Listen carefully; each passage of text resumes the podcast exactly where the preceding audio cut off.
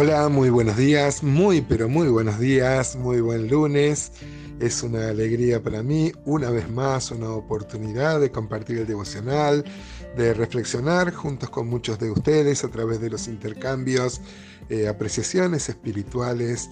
Muchas veces me maravilla esto, inclusive me enriquece mucho la disidencia con la que muchas veces este, eh, nos enfrentamos ¿no? con los hermanos, nunca una disidencia divisiva, sino enriquecedora en los diferentes aspectos que cada uno ve de la escritura. A mí me maravilla el razonamiento que hace el apóstol Pablo, cómo habló en los tres primeros capítulos, hoy vamos a empezar a ver el cuarto, este, que también es como una plataforma, así lo veo, me parece escuchar los redobles en el capítulo 4 con el ejemplo de Abraham y de David, para llegar a la, a la, a la gran definición del capítulo 5 de que el hombre es justificado por la fe. Si bien ya lo viene diciendo, el apóstol Pablo se esfuerza en probar con la escritura, de manera especial a los judíos que se jactaban de ser cumplidores de la ley y se creían mejores que los gentiles, los que no eran judíos, los que no eran circuncidados. El apóstol Pablo es muy detallista, va haciendo un razonamiento. Si bien el pueblo judío no era mayoritario ahí en la ciudad de Roma, pero sí en cuanto a la, a la revelación, ¿no? Eran los que conocían del Antiguo Testamento y estaban más familiarizados con las expresiones que va a citar el apóstol Pablo para llegar a la, a la, conclusión de que el hombre es justificado por la fe y no de ninguna manera por las obras de la ley. Ya hemos dicho varias veces en esta mañana que hay una creencia popular que los buenos se van al cielo y los malos se van al infierno, pero esto dista diametralmente de la revelación de la escritura. ¿no? Una cosa es lo que la gente crea, lo que la gente piensa, lo que el inconsciente colectivo supone, y otra muy diferente es la revelación bíblica vemos que el apóstol Pablo va a tomar a Abraham, quien para los judíos era eh, realmente un, un, patriarca, como lo es, pero ellos se consideraban simiente de Abraham, y como va a decir más adelante y en otras cartas el apóstol Pablo, la simiente de Abraham es Cristo. Y también como David, como el rey David, me hace recordar a Mateo, que pone mucho énfasis también en, cómo él lo pone a Jesús como rey, como el rey prometido a los judíos, se esfuerza mucho en la genealogía y en las diversas este, escrituras que escribe Mateo para probar que Jesús era el rey de los judíos. Abraham y David, realmente el, el, ejemplo que ambos hablan de la justificación sin las obras de la ley. Uno por ser antes de la ley y otro por este, también reconocer esto en el Salmo. Dice entonces Romanos capítulo 4, dice, mi Biblia tiene un título que dice el ejemplo de Abraham, y dice, ¿qué pues diremos que halló Abraham, nuestro Padre según la carne?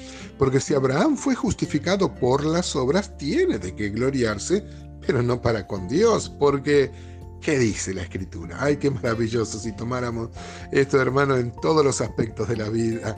¿Qué dice la escritura? ¿no?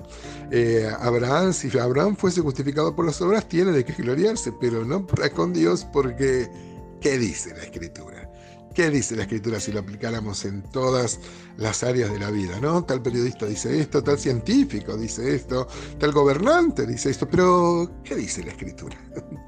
Este, y la escritura dice, versículo 3 de Romanos 4, creyó Abraham a Dios y le fue contada por justicia. Pero al que obra no se le cuenta el salario como gracia, sino como deuda, claro, como un jornalero. Mas el que no obra, sino cree aquel que justifica al impío, su fe le es contada por justicia como también David habla de la bienaventuranza del hombre a quien Dios atribuye justicia sin obras, diciendo, bienaventurados aquellos cuyas iniquidades son perdonadas y cuyos pecados son cubiertos, bienaventurado el varón, a quien el Señor no inculpa este, de pecado.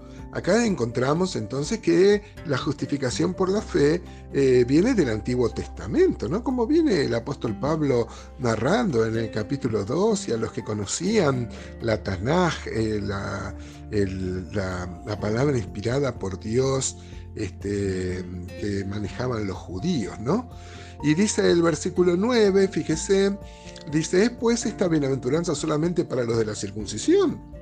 O también para los de la incircuncisión, porque decimos que a Abraham le fue contada la fe por justicia. ¿Cómo pues le fue contado? ¿Estando en la circuncisión o en la incircuncisión? No en la circuncisión, sino en la incircuncisión.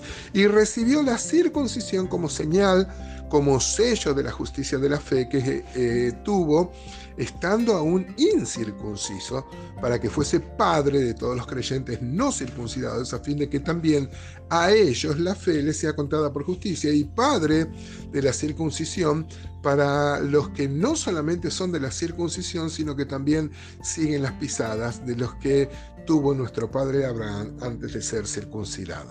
Miren, hermanos, puede sonar un tanto extraña la dicción y, la, y, la, y en Reina Valera, ¿no? Sin embargo, lo que dice es muy claro.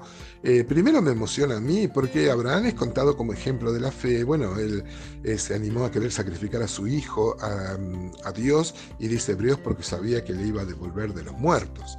Pero mm, eh, también encontramos muchas fallas en Abraham y eso me habla de la humanidad de Abraham y eso me alienta mucho, ¿no?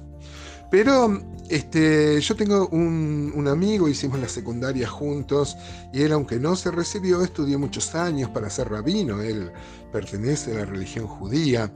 Y él me ha contado que eh, por qué la circuncisión es ahí. No me hagan explicar, es bastante ingrato explicar el tema de la circuncisión. Yo doy por sabido que todo el mundo sabe a lo que nos referimos. Si uno agarra Génesis capítulo 15, cuando Dios llama a este hombre y lo hace salir de Ur, de los caldeos, este, hace un pacto con él. Dios es un Dios de pacto, claro que sí. Y le dice que en su simiente iban a ser benditas todas las naciones de la tierra. Pero este, iba a tener un hijo, a pesar de que él no tenía hijo, ¿no? Este, que le iba a heredar su, su, mayordomo.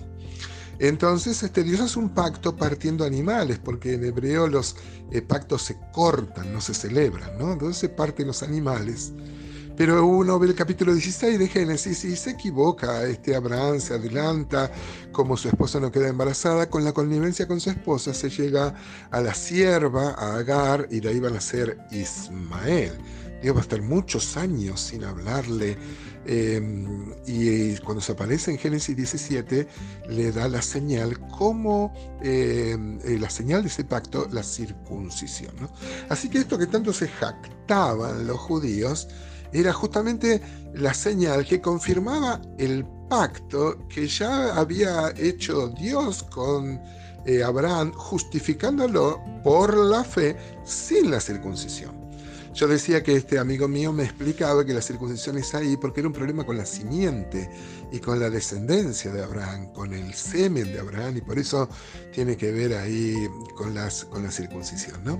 Pero nos maravilla, hermanos, que hombres hombres con tantas fallas, Abraham y David, sean puestos acá como ejemplo de personas que han sido justificadas por la fe, no por las obras de la ley, porque si eh, fuera por las obras de la ley sería un salario y no sería por gracia, como defiende Pablo su argumentación y toda la escritura avala eso.